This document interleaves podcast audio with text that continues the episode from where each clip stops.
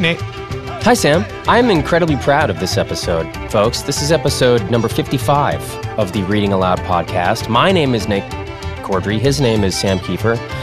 Hi, Sam. Hi. Uh, I'm the host. Sam is uh, the producer. He engineers the show. Um, today's episode will be the recording of the live show at the LA Times Festival of Books last weekend, or two weekends ago. Uh, it was such a great event, and we had an enormous turnout. Sam was there. Sam recorded I'm an it. enormous turnout. you uh, you had such a beautiful turnout, and uh, it was a fun show, right? That was a really, really good show. One of the guys who was like a volunteer who was running the soundboard, I guess, didn't he turn to you at full Oh, voice? Yeah, uh, I'm gonna I'm I'm gonna try and find the uh, the audio from here and uh, cut it out so it's not jarring during the episode. But then attached to the end, you can hear it in front of where I put the recorder down, very loudly in front of the microphone. Turned to me and goes. It's going very well. I think it was, it was while your uh, while uh, Rob was reading, and I was like, Yeah. "Yeah, I know. Shut the fuck up." Yeah, he yeah he was well he listen he knew what was going on Yeah. he was up he knew what was up he's a very sensitive guy. Mm-hmm. Um, it was a great turnout and a great show. So thank you for coming. If you showed up to the live reading aloud at the LA Times Festival of Books, uh, so grateful to Mara Orlis over at the LA Times. She works in the events department for inviting us to take part in the fun. We had a fantastic group of readers and writers that were showcased. Brian Huskey reading Elliott Kalan, Tim Simons reading Chuck Klosterman, Aya Cash reading Katie Brinkworth, Rob Corddry reading Ken Kesey, and Tommy Sadowski closing out the show reading David Foster Wallace. Unfortunately, we can't bring you Tommy's reading because under the terms we worked out with David's editor, uh, Michael and, and his widow Karen, we weren't allowed to record it, but we were allowed to perform it live. Um, so trust me, if you weren't there, it was a wonderful way to close the show, and um, Sadowski was stupendous. So I'm grateful for him to coming and and so enormously grateful to the David Foster Wallace estate, specifically Karen, um, for giving us the okay. I was just honored to have been given the chance to showcase his work in a live event, and I will I will be forever grateful to them for that. Uh, the interview section of this episode uh, it was one of my favorites. This was Act Two.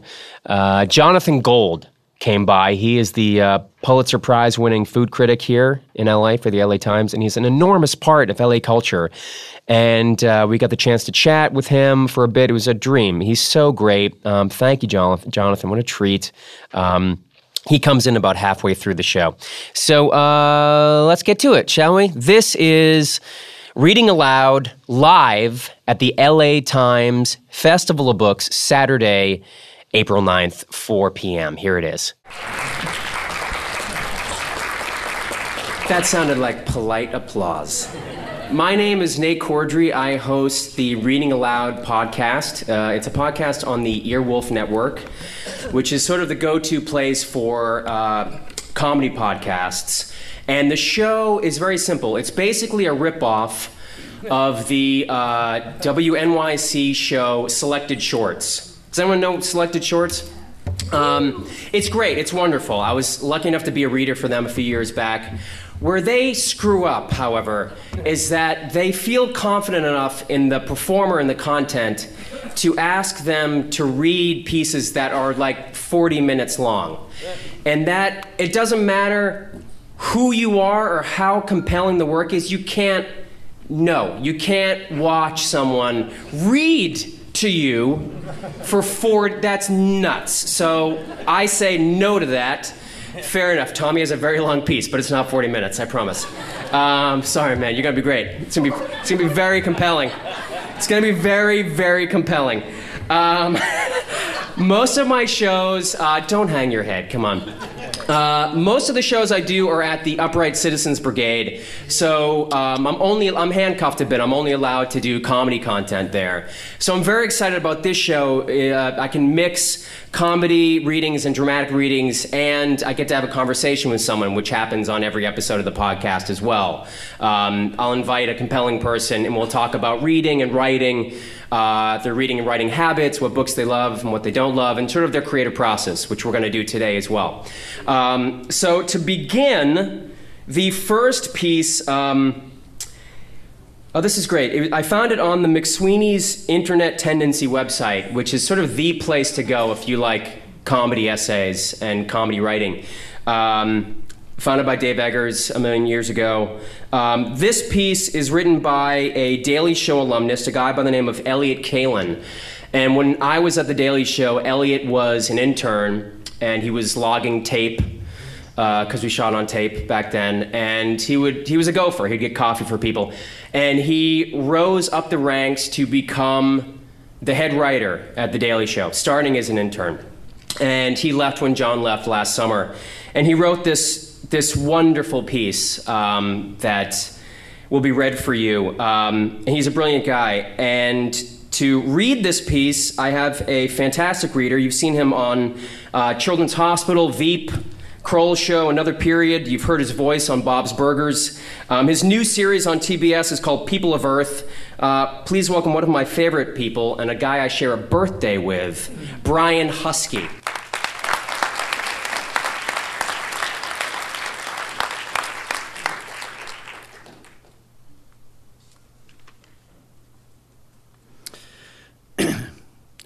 Huskey. Don't worry, I check my privilege. If you're a white man like me, you've been hearing this question a lot lately. How may I help you, sir? It's a great question, and yes, you do have my permission to help me. I'll take those shoes and that phone watch and North Carolina's 4th Congressional District. but men like me have also been hearing another question. You need to check your privilege, which I'd like to point out is not actually a question. which I actually did. Uh, now, as a white man, my natural response is to say to these non questions uh, in a sarcastic tone, and then ask for the manager, which I did. And it turns out that I was their manager. So I sat down for a long meeting with myself and came to one conclusion I do need to check my privilege. Because what if I've lost it? I can't imagine my life without my white, white male privilege. Literally, my mind cannot conceive of what that would be like. And I have a great imagination. Ask me to imagine a half man, half zebra dressed like a half woman, half lion.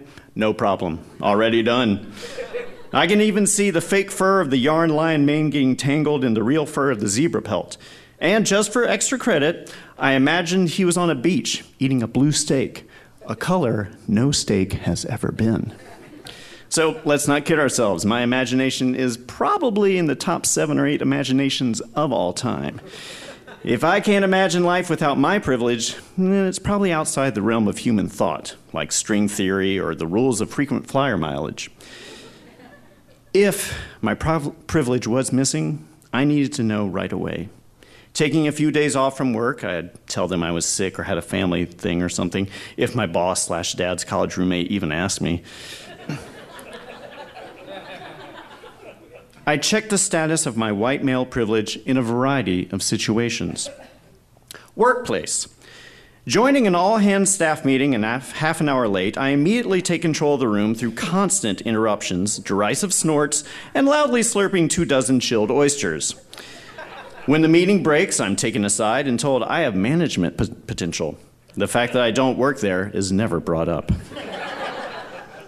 Privilege? Intact. Shopping. Around five minutes after the posted closing time at my local Best Buy, I interrupt a female sales associate while she rings up someone else and deliver a nearly hour long lecture on Blu ray player and which one is best for watching uh, streaming HD video of college lacrosse games. She and her non white customer mm, listen patiently, nodding their heads meaningfully at some of my stronger points. Leaving without buying anything, I'm offered a membership in the Preferred Purchasers Discount Club and handed a complimentary bag of 80 inch flat screen televisions. Privilege? Acceptable. Driving. Spend two hours circling an elementary school at high speed while announcing, I have a bomb, through a bullhorn. Asked to pull over by a police officer, I roll down my window and I take a swipe at him with a machete. The officer immediately hands me a beer and asks if I think the Mets have a shot at a series win. We bond over our shared love of pornography and cargo shorts. And not once during this interaction am I shot to death. Privilege? Standard. Public transportation. Squeezing into a packed subway car, I lie across the laps of four elderly Chinese women and deliver a speech about modern America's crippling lack of respect for the one true male Caucasian heterosexual God. Upon reaching my stop, I learn I am the, leading the Republican presidential field by 27 points. Privilege? As expected. Checking my privilege was an incredibly eye opening experience. For far too long, I failed to see how much easier life was for me as a white male. I won't make that mistake again. From now on, I will cherish and rejoice in how much easier life is for me as a white male. Thanks to the world's urging, I finally checked my privilege. And it turns out my privilege is awesome.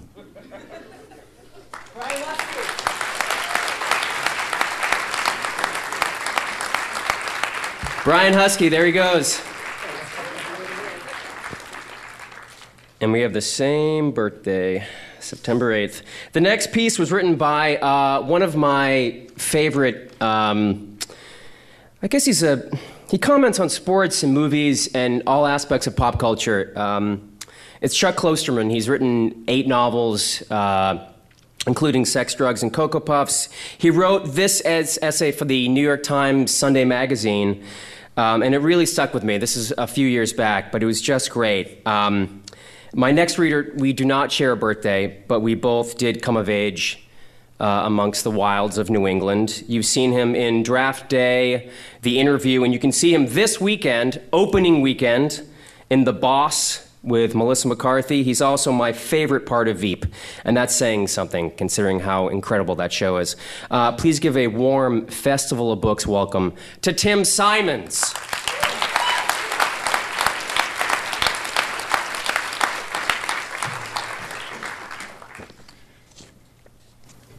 Just going to clean up after Nate for a second. It's okay. It's fine.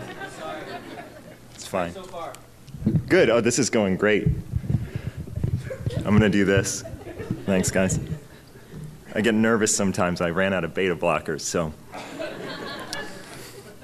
Let's talk about drugs before we start. All right.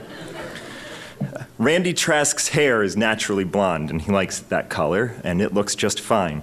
It's what his hair is supposed to look like, but in his line of work, blonde hair is a problem, and he knows it. I'm going to dye my hair red, he assures me. That's definitely in the works. It's just the last time I tried, it turned sort of pink, and for some reason, people get scared of you when you have red hair, and I don't know why that is, but it's true. And they just don't warm up to you the way that they would if you were blonde. Trask is telling me this at 10 minutes to midnight. We are sitting in his 1997 extended cab Ford Ranger pickup, which we will soon be driving from Cincinnati to Harrisonburg, Virginia for his gig tomorrow night.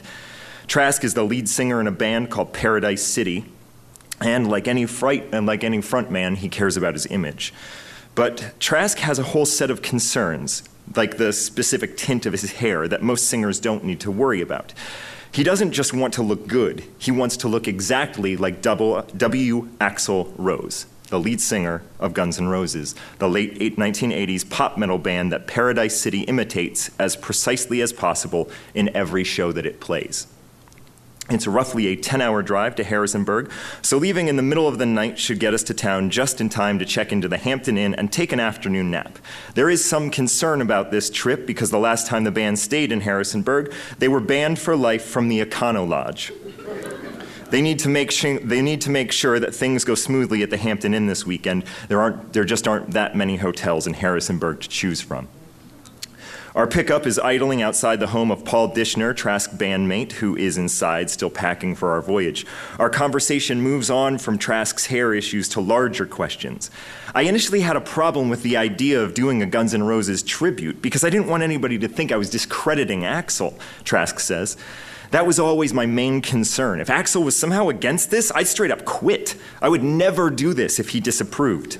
But I really think we do his songs justice. And people constantly tell me, you know, you sound better than Axl. And I say, whoa, whoa now, slow down. Because I like the way that I sing Axl's, songs, but I love the way that Axl sings them.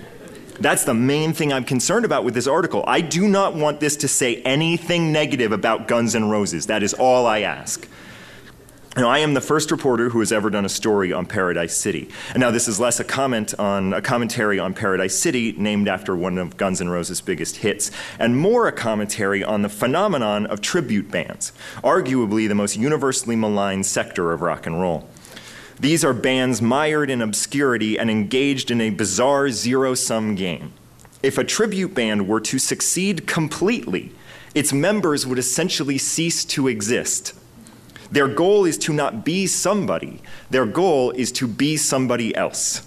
There are countless qualifications that must be considered when auditioning for potential members in a tribute. This was especially obvious when Paradise City had to find a new person to play Slash, GNR's unforgettable lead guitarist. It's not enough to find a guy who plays guitar well. Your Slash needs to play guitar like Slash. He needs to play a Les Paul and he needs to tune it like Slash. He needs to have long black hair that hangs in his face, preferably. He should have a dark complexion, an emaciated physique, and a willingness to play shirtless, and if all possible, he should drink Jack Daniels. The Slash in Paradise City fulfills about half of these requirements. Bobby's on thin ice right now, and he knows it, says Trask, referring to lead singer, lead guitarist Bobby Young. I mean, he's an okay guy and he's a good guitar player, but we have ads out right now for a new Slash, and he knows that. I want someone who is transfixed with being Slash. We want someone who is as sick about Slash as I am about Axl. And what is odd about Young's shortcomings is uh, shortcomings as Slash is that in a traditional band, his job would likely be the most secure. He is clearly the most skilled musician in Paradise City with a degree from Cincinnati's Conservatory of Music. I was classically trained, so I'm used to everything being built around minor chords, he tells me, but Slash plays, diff- uh, plays almost everything in a major chord, and his soloing is very different than mine. It's all in chromatic keys. I really thought I could learn all of these Guns N' Roses songs in two days, but it took me almost two weeks. Um, unfortunately, Young can't learn how to look like a biracial former heroin addict, and he holds the only job in America for which this is a requirement. He only vaguely remem- resembles Slash, and his bandmates tell them that he looks like an Oompa Loompa from Willy Wonka and the Chocolate Factory. There's a similar problem with Paradise uh, City's bassist, an affable, laid back blonde named Spike. Spike is built a little bit too much like a farmer. His shoulders are broad, and he actually looks more like Larry Bird than Duff McKagan, the bassist of Guns N' Roses. Spike is also partly deaf from playing heavy metal for so many years, he can't hear certain frequencies, including high end feedback, but amazingly, this doesn't seem to be a problem. Visually, the rest of Paradise City succeeds to varying degrees. Rob, the monster, Pullman, the drummer, could pass perfectly for Steven Adler if Pullman hadn't shaved his head and dyed the remaining bristles orange.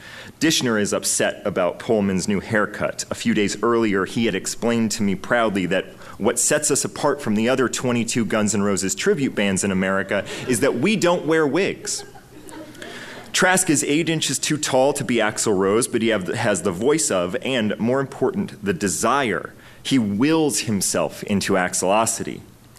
Dishner is the only Paradise City member who naturally looks like his assigned doppelganger. Izzy Stradlin, Guns N' Roses' original rhythm guitarist. He's also the guy who makes the trains run on time. He handles the cash, coordinates schedules, and keeps his bandmates from killing one another.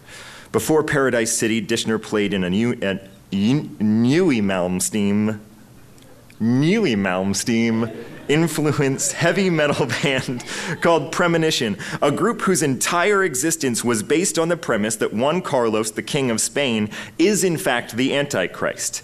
To this day, Dishner adheres to this theory and insists that it can be proved through biblical prophecy. He lives with his wife Christy, an aspiring vampire novelist, in a small suburb of Cincinnati. There was a time when Paradise City has a tour bu- had a tour bus, but they lost it last summer. And that is not a euphemism. They literally can't find it. It broke down on a trip to Kansas City and they had to leave it in a Missouri garage to make it to the club on time. Somehow they lost the business card of the garage and have never been able to find their way back. Dishner tells me this story three times before I realize he's completely serious. I mean, we drove back through Missouri a bunch of times. We put up a picture on the website. We even called the highway patrol, Dishner says. But we lost the bus, and I guess there's some law that states you only have 30 days to find your bus. The band is now traveling with two vehicles. Randy slash Axl will use his truck to pull the Haulmark trailer that holds their gear. He'll drive. I'll ride shotgun, and Paul slash Izzy will curl up in the extended cab. A friend of the band, some dude named Teddy, will follow in his Ford Mustang, which will also carry Bobby slash slash and Rob slash Steven. The pickup box is covered with a topper, so Spike slash Duff will lie back there with Punky. Trask and Dishner do not know who Punky is. Paradise City will earn $1,100 for the Harrisonburg show. After their manager takes 15% uh, and they pay for gas and promotion, that leaves them with $655, which split between five people ends up being $131 each. Obviously, this is almost nothing. But the operative word is almost. If the same five guys in Paradise City performed their own material, they would have to play they would have to pay club owners for the chance to play. Relatively speaking, 1100 is good money. The thing about being in a tribute band is that your fans already exist, Trask says. You show up at the bar and there's an immediate uh, there's immediately a few hundred people who love Guns N' Roses and therefore love you. But our fans are Guns N' Roses fans. I mean, they're not really fans of Paradise City. We're not deluding ourselves. We hit the Virginia border around dawn. Trask begins scanning the radio stations in hope of hearing the commercial. This is a radio spot promoting Paradise's City concert at the Main Street Bar and Grill in Harrisonburg. And uh, the band gets excited about hearing the commercial in the same way that normal bands get excited about hearing their first single on the radio. When we finally hear it, it refers to Paradise City's triumphant return to Virginia. High fives are exchanged all around. For the next hour, Trask and I discussed the real Guns N' Roses, a topic we were both obsessed with, albeit in very different ways. Just like mine, Trask's first musical love was Motley Crue, and before Paradise City, he fronted a Motley tribute band called Bastard, but he slowly grew obsessed with the more combustible GNR. Guns N' Roses made its debut in 1987 as LA's most dangerous band, blowing the doors off pop metal with Appetite for Destruction, arguably the strongest debut album ever. They followed with an EP titled uh, entitled GNR Lies, which is best remembered for the ballad Patience and the controversial song One in a Million, a track that managed to be racist, homophobic, and xenophobic all in just over six minutes. In 1991, Guns released two massive albums on the same day Use Your Illusion 1 and 2, cementing their place as the biggest band in the world. There are no fashion don'ts inside the Main Street Bar and Grill in downtown Harrisonburg. You want to wear a headband? It's fine. You want to wear a, you want to wear a FUBU sweatshirt and a baseball hat featuring the Confederate flag? No problem. This is the kind of place where you will see a college girl trying to buy a $2 glass of natural light on tap with her credit card and have her card declined. The main street is not trendy, but it's cool or at least gritty, and Paradise City has sold it out. Almost 500 people, mostly kids from nearby James Madison University, have paid $12 each to get inside, which is a big, which as is as big an audience as the 80s as. Uh, which is as big an audience as the Main Street will draw for next week's show by Dokken, an 80s metal act trying to make a comeback. One can only wonder how the real guys in Dokken feel as, about as being as popular as five fake guys in Guns N' Roses. The opening act is a local collegiate jam band called Alpine Recess. They look as if they'd rather be opening for a Phish tribute band, but the crowd is polite. Meanwhile, Paradise City is dressing downstairs in the basement, drinking free beer in the storeroom and leaning against the water heater. They have decided to open with the song Night Train, even though it includes an extended five minute guitar solo that Young worries might anesthetize the audience. Unlike the real GNR, Paradise City hits the stage on time. Trask moves his hips in Axl's signature snake like sway, and the crowd sings along with everything. Paradise City may not always look like Guns N' Roses, but they certainly sound like them. When I go to the bathroom and hear the music through the door, it's impossible not to think that this is how it would have sounded to urinate on the Sunset Strip in 1986. this next song is dedicated to everybody who told you how to live, Trask says as he prowls the 25 foot stage. This is for everybody who told you not to smoke weed or to drink beer every day. This soliloquy leads us into the bubbling bass intro of It's So Easy, the angriest three minutes on Appetite for Destruction. Girls begin crawling on stage to dance on top of the amplifiers, and the band couldn't be happier. Ultimately, this is why, why they do this. on stage, they're paying tribute to the music of Guns N' Roses, but deep down, they're paying, paying tribute to the lifestyle of Guns N' Roses. This is why guys create rock bands. Paradise City just created somebody else's. After the show, a few girls, most of who seem very young, accompany the band back to the Hampton, and the frivolity lasts until dawn. The gig is an undeniable success. There is a casualty, however. The next morning, something is clearly amiss with Punky. It turns out he fell down a flight of stairs before the concert and spent the entire Paradise City set lying on the concrete floor of their basement dressing room. He still managed to party with the band for the rest of the night, but in the morning, when the clarity of sobriety finally emerged, little Punky realized his wrist was broken and he had to be rushed to the hospital by ambulance. Oddly, or perhaps predictably, the band simply drove back to Ohio. we left Punky with no car and no ride, broken and battered in a town where he knew absolutely no one. Axl would have completely approved. Thank you.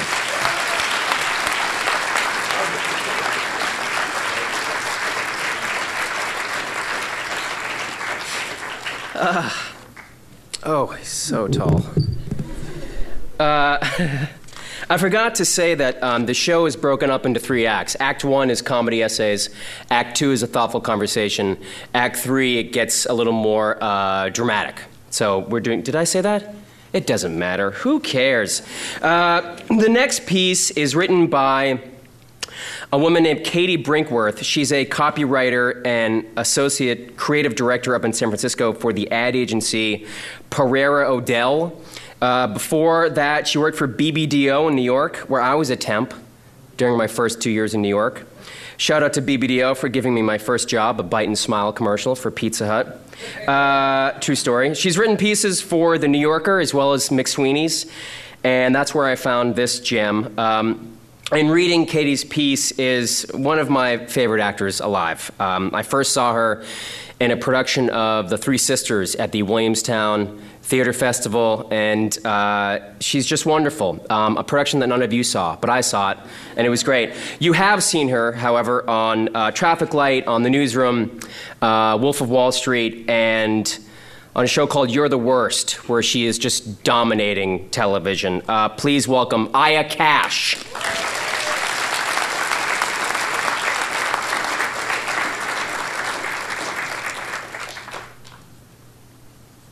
And from tallest to smallest. Hmm. Friends, relatives, and neighborhood beekeepers. I'm sure you're all wondering why I've asked you to meet me here and not wear any perfumes or bright colors. Unfortunately, I have some disappointing news. My soulmate, the love of my life, and my husband of 10 years isn't who he says he is. The truth is, he's been a garbage bag full of bees this whole time. now, I know what you're thinking. How could this be? our love, our life together, and the face I drew on the outside of the garbage bag all seem so real. But even though it hurts, I have to admit that it's true.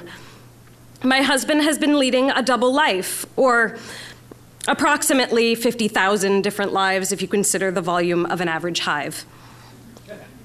It's the kind of devastating secret I never could have expected when I married him.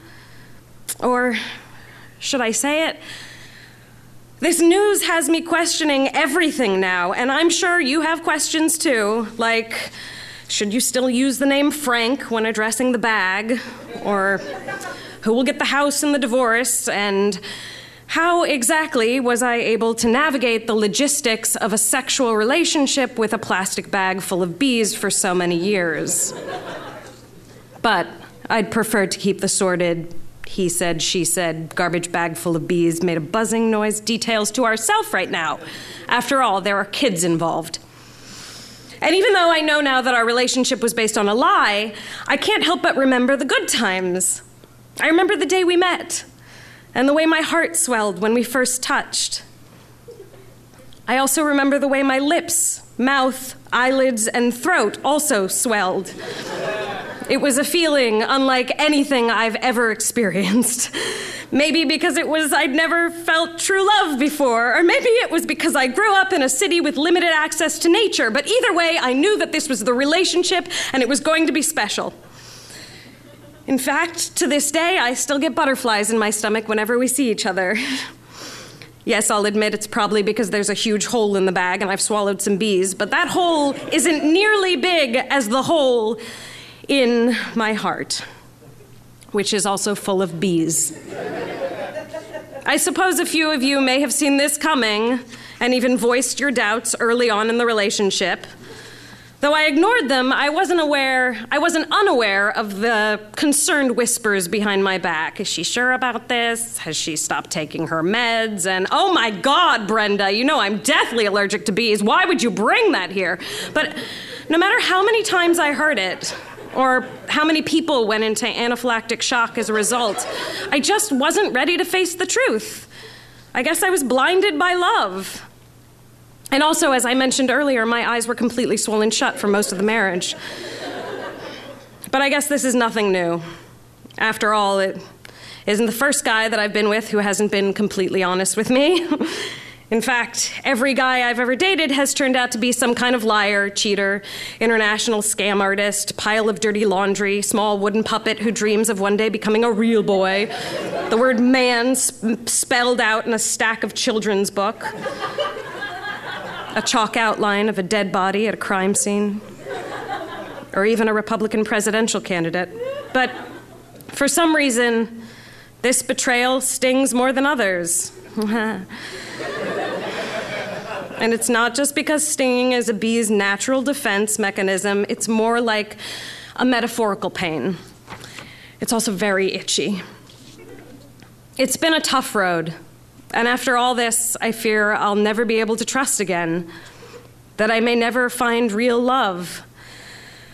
But I just have to remember to stay positive and keep an open heart. After all, love can be unpredictable, and it can show up when you least expect it. Sometimes it even falls right in your lap, like a burlap sack full of wet rats flung onto your porch by an irresponsible pest control employee. I've got to go. Speaking of which, I have a hot date tonight.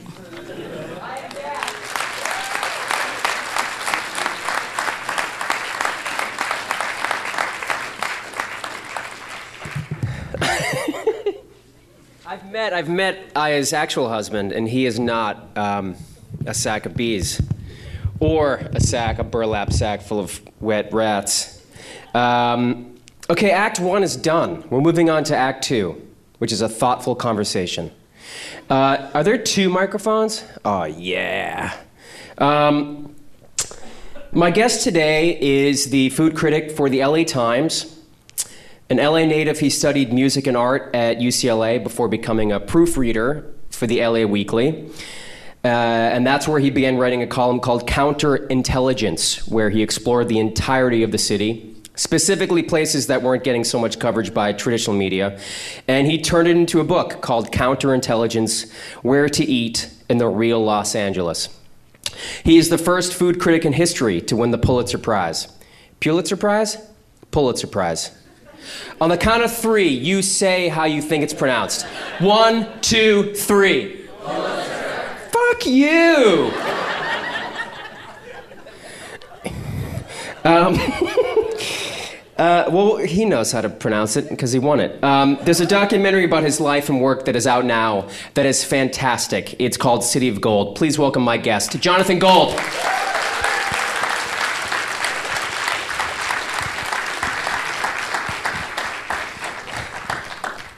Uh, we'll start off. Pu- Pulitzer or Pulitzer? Um, th- they explain very carefully at the ceremony that it's like Pulitzer. Oh, okay. Has have they ever rescinded a Pulitzer when someone pronounced it Pulitzer? I I don't think they have. It's okay. Just... I hope not. Um, I have a bunch of questions, but before we get into um, restaurants and food, I want to talk about uh, writing and reading. And I was wondering if there was someone uh, in food criticism specifically that you modeled when you were beginning to write about food that you modeled your work after? Well, when I first started doing it, it was, uh, I, I guess, a mixture of like Tom Hardy novels from the 30s and the Weekly World News. The Weekly World News. Oh, yeah, they're, they're really good at hyperbola. Great adjectives. Uh, but um, I, I imitated fairly relentlessly uh, Calvin Trillin, uh, Sure. who writes for the New Yorker, not about not about restaurants, but he, he writes about eating. He, Yeah. Um, and, and when you're when you're doing the fit, the actual work of writing, where where does that happen? Um, sitting at the dining room table usually. So you don't go into the LA Times and sit in an office and close the door. You're, you're at home.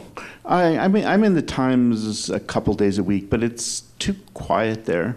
Everybody has the illusion of a big yelling newsroom. Yeah. But uh, it, it, it, it's, it's pretty tomb like. And you would rather have the noise of a family going on around you when you're when you're writing. Yeah, usually. I, it's good to write in coffee shops too. Yeah.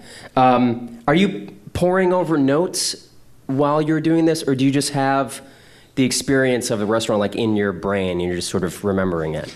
Um, I, I usually have uh, a few menus. I have like a stack of reference books, um, uh, about f- 412 tabs open on my computer. Right.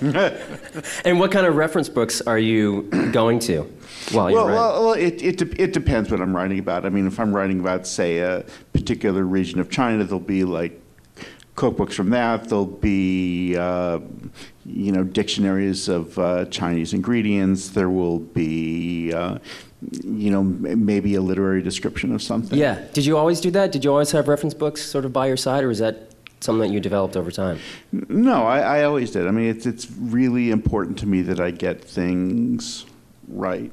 Yeah. And the, the thing that's confusing is that when I first, uh, th- there was a certain point where there'd be an ingredient I didn't know, and then I'd go to Wikipedia for it, and I'd be the first reference, and it's like, what the hell is that? Really? Yeah.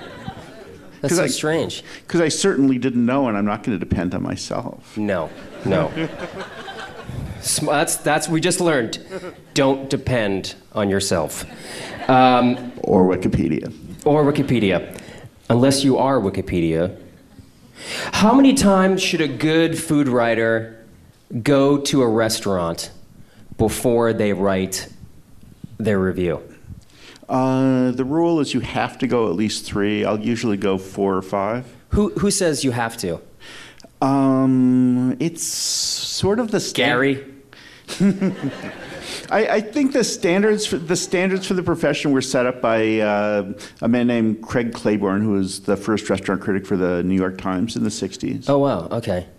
And obviously, there are some writers and some newspapers and most websites don't have their writers go back that many times. But Has that happened where you've gone to a place twice and have been on the fence and you went the third time and you said, oh no, okay, now I'm seeing something that I didn't see before and this is changing my per- perception of this restaurant? yeah, that that happens all the time.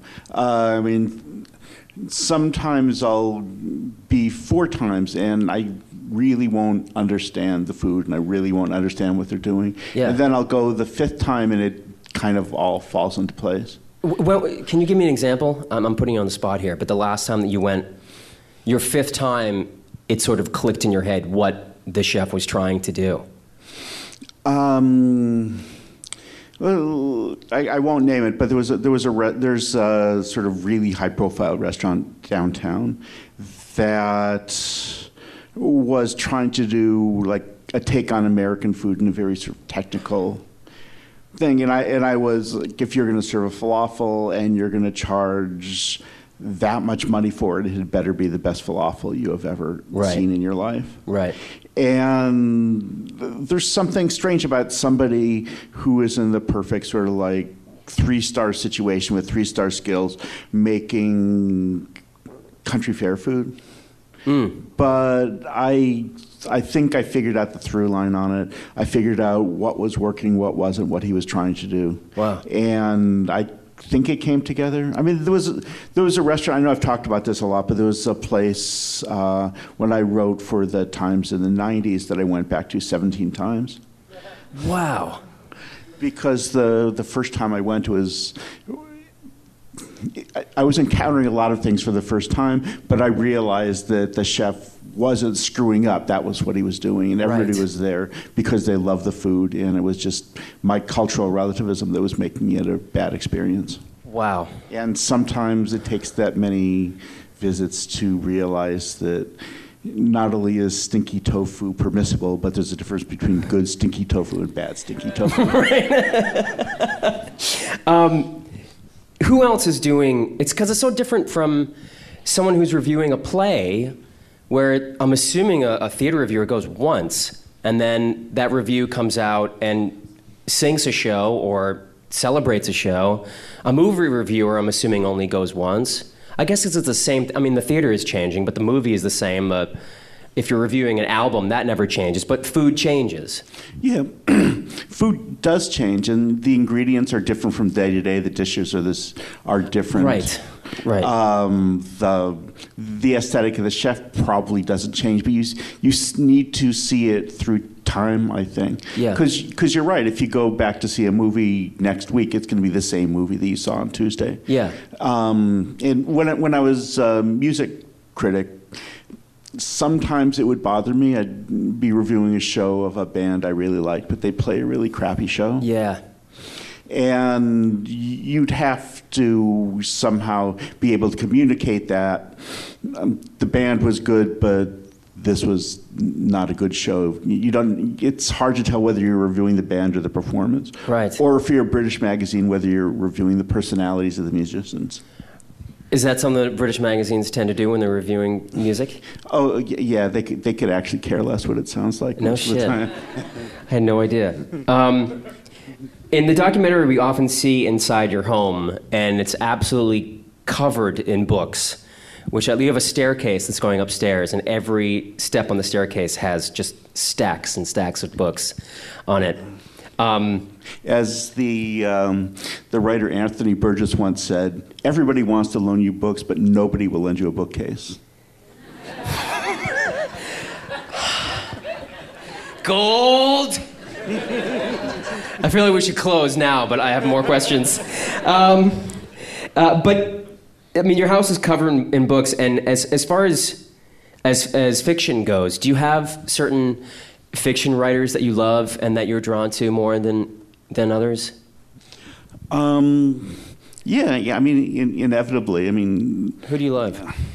I mean, I, I love Balzac because he's great at describing things. Yeah. Um, I you know I I love Don DeLillo. Um, a, a lot of the um, South American writers like uh, Mario Vargas Llosa and uh, Jorge Amado. Um, Have you gotten into collecting first editions?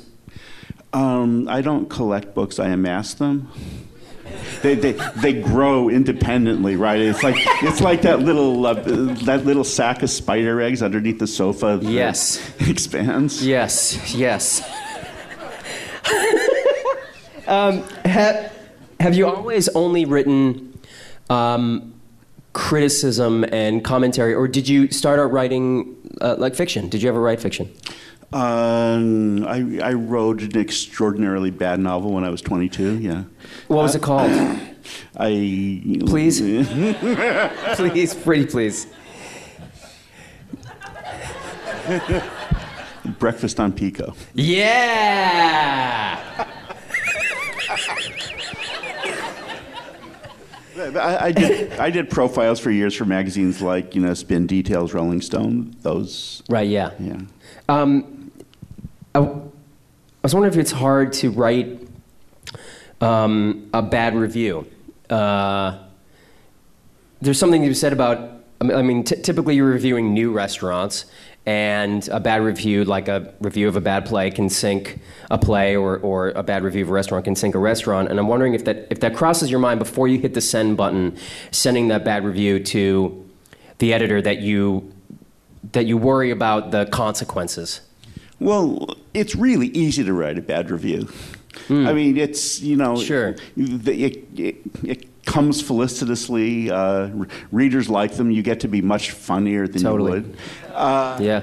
You, you, it, but there's a thing with restaurants that's different with other kinds of criticism. Is that I mean maybe theater criticism, but you know if I rate a if somebody writes a bad review of Batman versus Superman, somehow.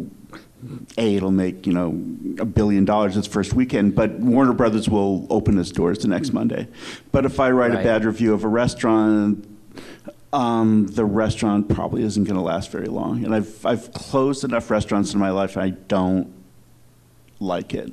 If the restaurant's that bad, it's going to die anyway. It doesn't Right. need me to push it over the precipice. Yeah.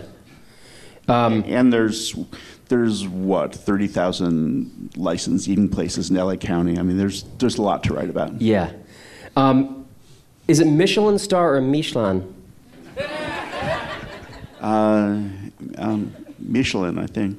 Michelin, like the tire. Yeah, it's, Great. It's the same company. It was, um, it was the first one was written in I think 1903 Oh. as a way to sell tires. It figured if you were going to, it had to give you some place to drive through. So Yeah. uh, they reviewed restaurants around France. I feel like AAA started. Doesn't AAA do that as well? Uh, yeah, they give Star Diamond awards. I think. Right, yeah. That um, you know sometimes you think that they award them for the cleanliness of the bathrooms rather than the cuisine, but.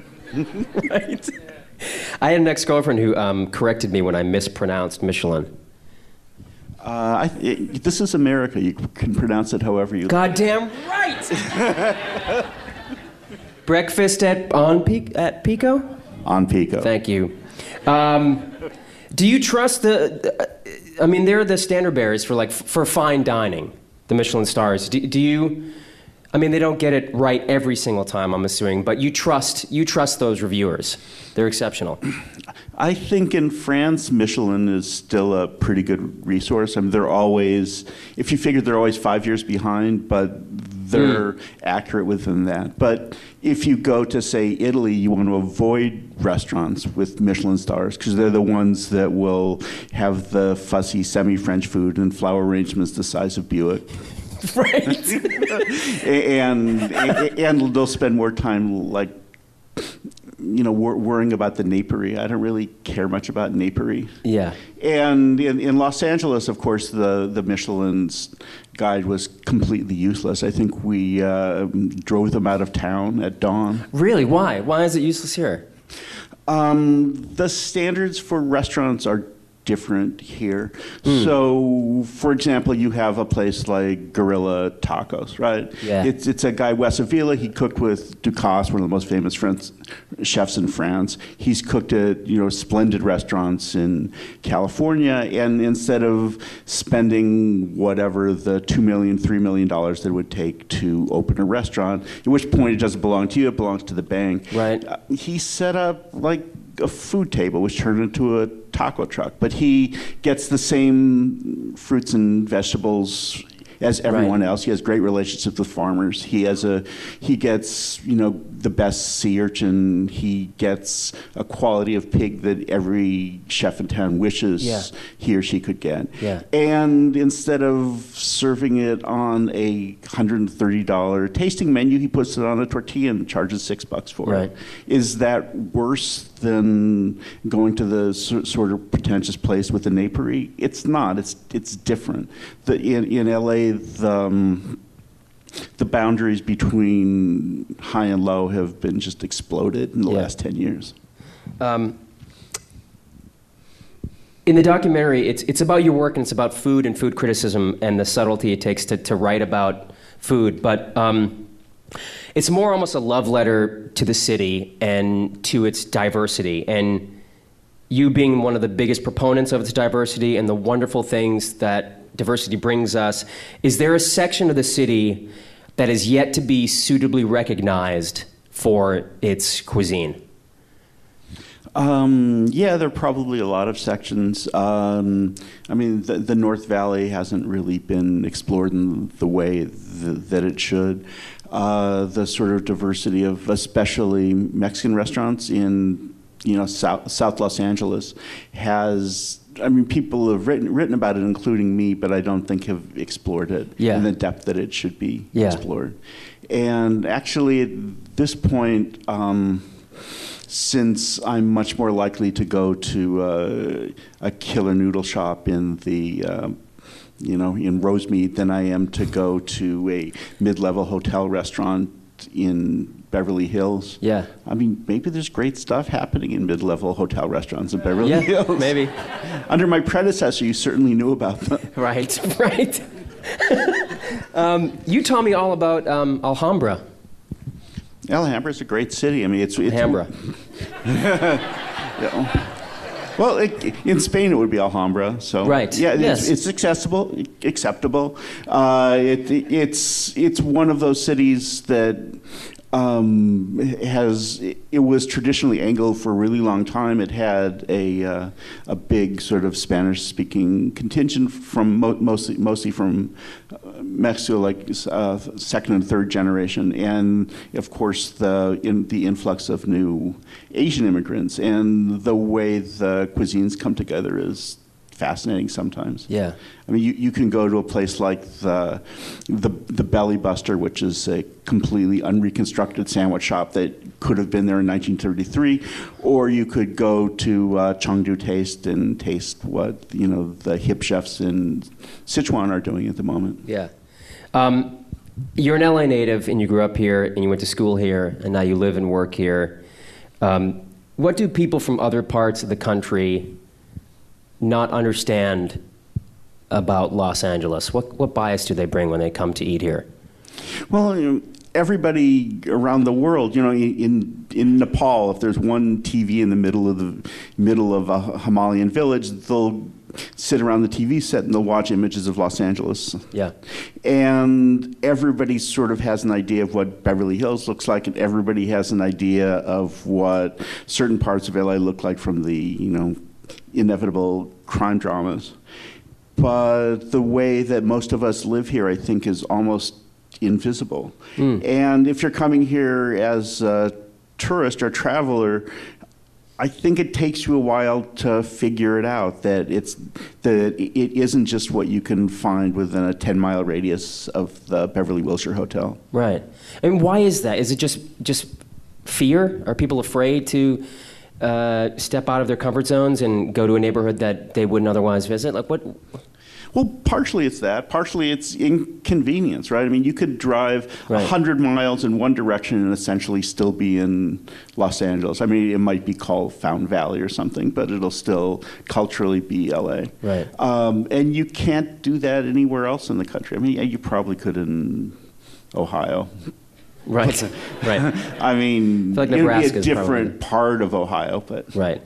Um, but but it's but it's huge and the communities are vast and it's not particularly welcoming unless you figure out how to make it welcoming. Right. Right. And you've you've got to piece it together for yourself. When you do sort of get some sort of like ma- mastery of the city, when you figure you have like a fluency, at least a geographic fluency, then Hmm. it feels great, but it takes a while to get there. Yeah. Um, okay, it's recommendation time. Uh, let's get down to food. My, my parents are in town.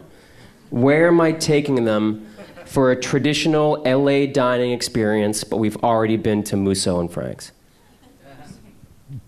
Uh, is Musso and Frank's the kind of food they like? Yes. Uh, you could take them to, except for the distance, to the Dal Rae in Pico Rivera. To the what? Where? It's called. Those are two. I don't know where you're talking about or what you're talking about. Uh, Dal Rae is a restaurant from the 50s, a big sort of traditional steakhouse that was built um, it's like a, a racetrack restaurant, although Oh yeah. and it's pretty far from the racetrack, but it was the road that you would take. And it's the last place in LA where you still see guys with pinky rings at the bar. Yeah, yeah. And you know they, they have pepper steaks and shrimp cocktails and uh, lobster bisque, and it's it's a wonderful place. Yeah. Um, same situation. Parents in town again. Where am I taking them for an out of the box dining experience that is unique to LA? Something they'll take back to their retirement village and talk about like for weeks. we went to this place and all the lights were off or something like that. You know what I mean? Like a place that they will talk about for years.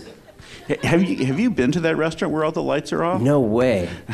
I, I mean, you, you do worry about what might end up there. Yeah. It's nuts. Uh, there, there was a, uh, a, a chef in New York who had re- reviewed so severely that his restaurant closed that invited me to his next restaurant, which is a place, experimental place in the village where one of the courses involved uh, being blindfolded and sort of bobbing for, uh, foie gras dumplings in a thing of soup. I, I, I was pretty sure there would be razor blades in there. Yeah, is this is this Halloween night or is this 365 days a year? That's bonkers. The restaurant didn't last very long. Probably not. Um, but but but uh, I mean, if you're going for the uh, the calm side of that, I mean, Guelaguetza might be fun. I mean, it's it's Oaxacan food. They've never had mole, which is like Yeah. chicken with this totally ink black sauce Yeah. over it. Yeah. And if you go at night times, they have Oaxacan music and dancing and Perfect. Um, I'd like to go when there's not Oaxacan music and dancing, but that's Sure. That, that that's just a perf- personal Yeah. preference. Um, let's say I meet a gal, smart, attractive, works in publishing or something, or some really wonderful nonprofit, um, terrific sense of humor. She's compassionate and empathetic. I don't know. Maybe she has a subscription to Harper's. Maybe not. I don't. It's not important to me. Maybe she's a concert pianist or a pediatrician. Who cares? I don't. It's not important to me what this woman does for a living. Um, Let's say.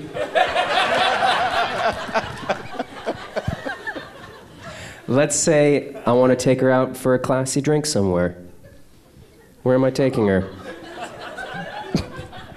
Um, make make a reservation. You have to make a reservation Great. at the uh, Walker Inn, wh- which is uh, behind the uh, Normandy Room.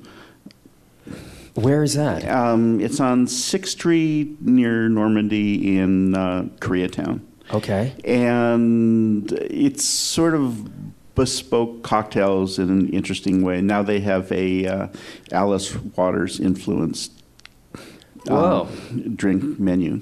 Oh my that, gosh. Of course, resembles nothing Alice Waters has ever drunk, but uh, but but but you know there's going to be arugula in there somewhere. Um, all right. So say let's say cocktails went well, and we hit we hit it off. And the next next weekend, I want to take her out to dinner, but I want it to be romantic. Where am I taking this woman to have a romantic dining experience? For some reason, romantic is difficult in LA. Tell me about it. The the the the, the, vol- the volume is quite large. I Oh. mean, I mean, um, so so you- I mean, unless unless that's a good thing, in which case you know you could take her to Bestia where the food is great, and Right. no no matter how loud, unless you bring megaphones, you're not going to be able to hear one another. Yeah, Um, I'll but- shout at her. She'll shout at me. But but I think uh, I think a great new romantic place in town is uh, Spring, which just opened about a month ago on the corner of Third Street and Spring downtown. Okay. The, the chef Tony Esnault was the the chef at Patina for years and the uh, chef de cuisine for um, for Alain Ducasse before that. Just a super good French guy. He's doing uh, like light and delicious Provençal cuisine. The wines are good. Wow. You're going to do well. Thank you. Thank you, Jonathan Gold. Um, Uh, I, you're not going for the third date somewhere exotic? no, it ends after two. Oh, okay. I'm going to say something inappropriate, and she's going to walk out. Um, I just I, let me just say I, I, I don't want to take up more of your time, but I just if I can speak for all Angelenos, um, this city is better because you're in it. Thank you. Wow, thanks Thank you. so much. Jonathan Gold, there he goes.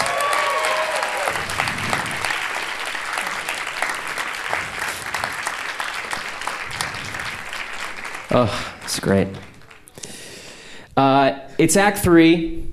Um, we've come to the final act of the show, and this is the more the dramatic side of the uh, of the podcast. I'm very excited about these final two pieces. Um, the first piece I found a few years back through Letters of Note, which is a wonderful website that is just as it's just it's letters of note. It's musicians and philosophers and writers and uh, politicians letters that they've written. And this letter just gutted me. It's it's written by Ken Kesey whose writing I think gets forgotten because of all of his exploits with the Merry Pranksters and the acid tests and the Grateful Dead and his partnership with the Beats. I think people sort of forget that he was this wonderful writer. They sort of lump him in with um, with sort of the Grateful Dead scene, but. Uh, Sometimes a great notion is a is an incredible novel, as is of course One Flew Over the Cuckoo's Nest. And in the early '80s, his son Jed was a wrestler for the University of Oregon, and uh, he's from the Pacific Northwest. And they were on their way to a wrestling match, and the bus um, hit a patch of ice and went over a guardrail, and his son was uh, critically injured and later died. And Kesey was never the same after this happened. Uh, he basically stopped writing. And this letter was written by Kesey a few days after the funeral um, to five of his closest friends, recounting his experience. Um, and the guy uh, reading this piece is, uh, is an actor and a writer and a producer, and he's also a parent, which I think was important. Um, I've known him for all of my life. We were roommates for 11 years um, before he went to college. You've seen him on numerous TV shows and movies, um, most recently on HBO's Ballers, which is returning for its second season this summer. Uh, please welcome my dear brother, Rob Corddry.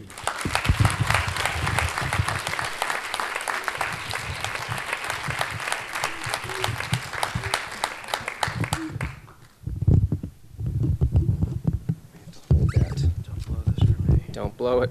Play it cool. It's gonna get sad. You're blowing this for me. Buckle up.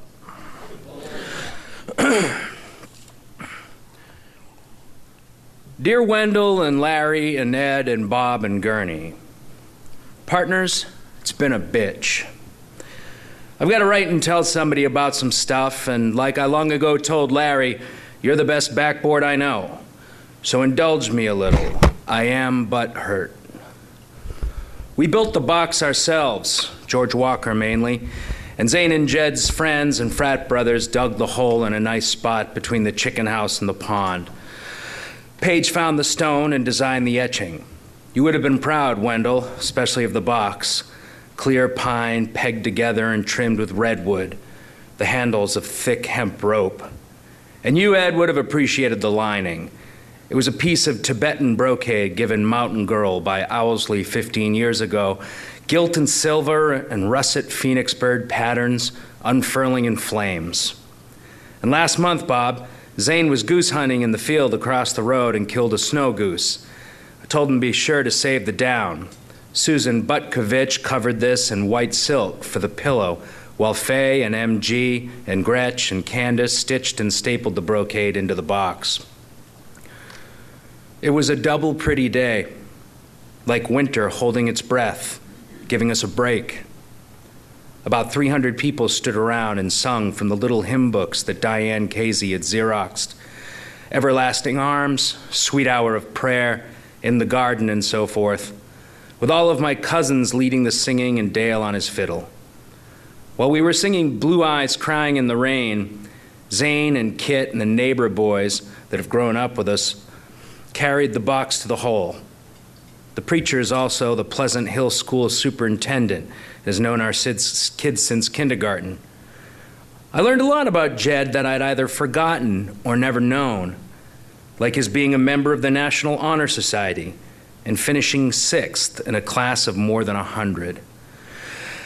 We sung some more. People filed by and dropped stuff in on Jed. I put in that silver whistle I used to wear with the Hopi cross soldered on it. One of our frat brothers put in a quartz watch, guaranteed to keep beeping every 15 minutes for five years. Faye put in a snapshot of her and I with a pitchfork, all Grant Wood esque, in front of the old bus. Paul Foster put in the little leather bound New Testament given him by his father, who had carried it during his 65 years as a minister. Paul Sawyer read from Leaves of Grass, while the boys each hammered in the one nail they had remembered to put in their pockets. The betas formed a circle and passed the loving cup around, a ritual our fraternity generally uses when a member is leaving the circle to become engaged. Jed and Zane and I are all members, you understand, not to mention Hagen. And the boys lowered the box with these ropes George had cut and braided. Zane and I tossed in the first shovelfuls.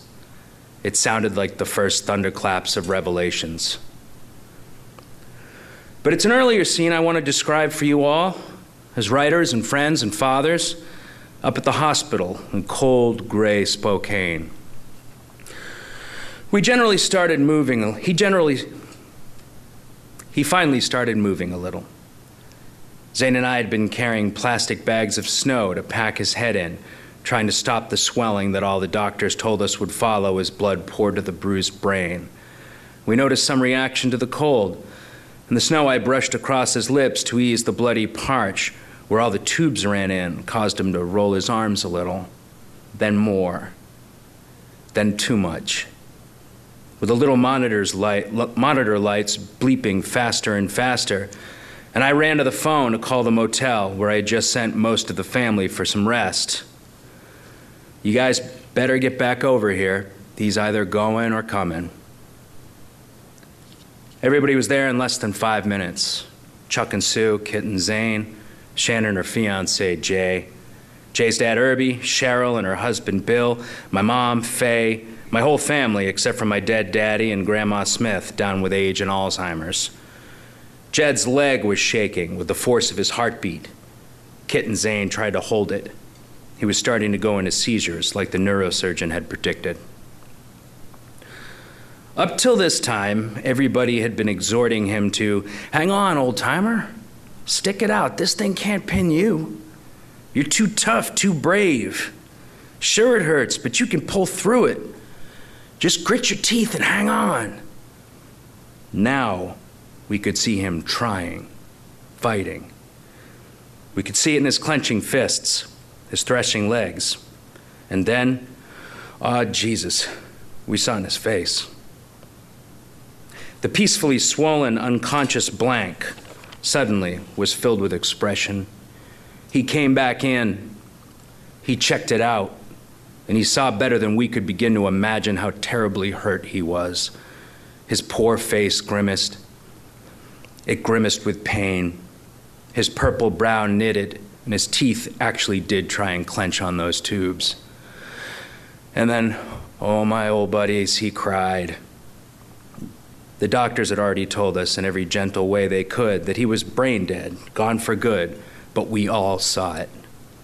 The quick flicker back of consciousness, the awful hurt being realized, the tears saying, I don't think I can do her this time, Dad. I'm sorry. I truly am. And everybody said, It's okay, old Jedder Dink. You know better than we do. Breathe easy. Go on ahead. We'll catch you later down the line. His threshing stopped. His face went blank again. I thought of old Jack, Wendell, ungripping his hands, letting his fields finally go. The phone rang in the nurse's quarters. It was the doctor for me. He just appraised all the latest readouts on the monitors. Your son is essentially dead, Mr. Kesey. I'm very sorry. And the sorrow rung absolutely honest. I said something. Zane picked up the extension and we watched each other while the voice explained the phenomena. We said we saw it also and were not surprised. Thank you. Then the doctor asked a strange thing. He wanted to know what kind of kid Jed was. Zane and I both demanded what he meant. He said he was wondering how Jed would have felt about being an organ donor. Our hearts both jumped. He would love it. Jed's always been as generous as they come. Take whatever you can use. The doctor waited for our relation to ease down, then told us to take the kidneys. They had to take them before the life support was turned off. Did we understand? After a while, we told them we did. So Faye and I had to sign five copies apiece on a cold Formica countertop while the machine pumped out the little beep, beep, beep in the dim tangle of technology behind us. In all my life, waking and dreaming, I never imagined anything harder. Everybody went in and told him goodbye, kissed his broken nose, shook his hand, squeezed his big old hairy foot, headed down the corridor. Somebody said it might be a good idea to get a script for some downers. We'd all been up for about 40 hours, either in the chapel praying like maniacs or at his bedside talking to him. We didn't know if we could sleep. Chuck and I walked back to the intensive care ward to ask. All the doctors were there, bent over a long list, phoning numbers, matching blood types, ordering nurses. In such a hurry, they hardly had time to offer sympathy. Busy, and justly so. But the nurses, the nurses bent over their clipboards, could barely see to fill out the forms. They phoned the hotel about an hour later to tell us it was over and that the kidneys were in perfect shape. That was about four in the morning. They phoned again a little after six to say that the kidneys were already in two young somebodies. what a world. We've heard since that they've used 12 things out of him, including corneas. And the red winged blackbirds sing in the budding green gage plum tree. With love, Ken. P.S. When Jed's wallet was finally sorted out of the debris and confusion of the wreck, it was discovered that he'd already provided for such a situation. He'd signed the place on his driver's license, indicating that he wanted to be an organ donor in the event of etc., etc. One man gathers what another man spills.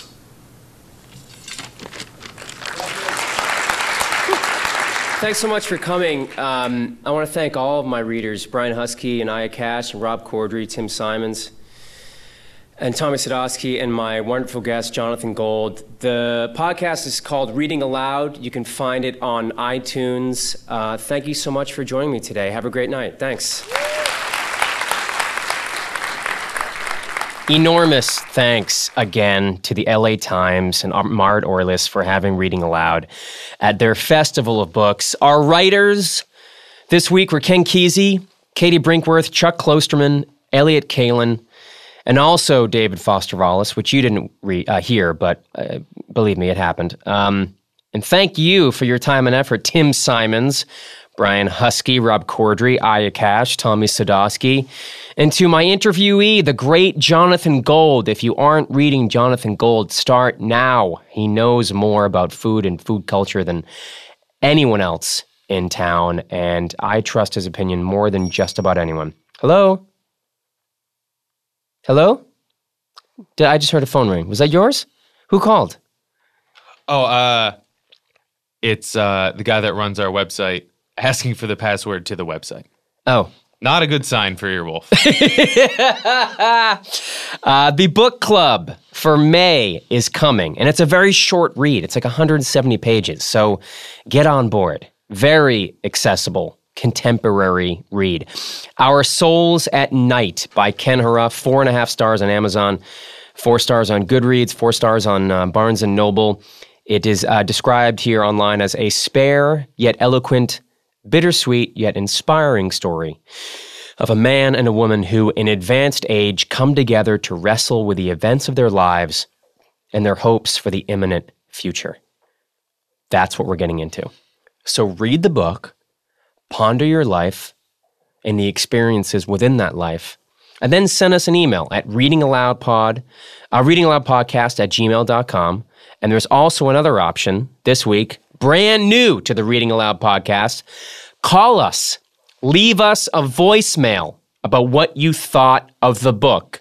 Here comes the number. Are you ready? Write it down. Here it is. All right, Nate, that number is 702 751 READ. 702 751 7323. Nice. Thank you, Sam. Uh, and thank you for joining us. If you like the show, you can subscribe to it on iTunes. That helps us. Leave a review. Tell the world that you enjoy this content. Um, every little bit helps. And we will see you in two weeks with a brand new reading aloud. And go get our souls at night. Be a part of the book club and call us at where? 702 751 READ. Thanks, Sam. We'll see you next week. I love you, Nate. Love you too, Sam. Oh, you hit me like a hurricane.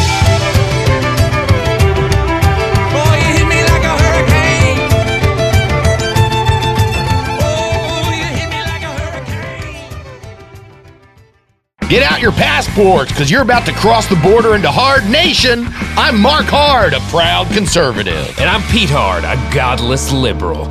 We're two brothers with different perspectives but a passion for politics. And now we bring that passion to our show on Earwolf. Now, finally, there's a podcast that tells it like it is about what's really going on in this country. That's right, it's the election of the century, and we're the only ones willing to ask the real questions like Hillary Clinton, what do you order at Chipotle? Or Ted Cruz, who would you cast in Ghostbusters? Check out Hard Nation today on earwolf.com, how iTunes, or your favorite podcast app. Ooh, it's gonna get hard in here. Get hard, people.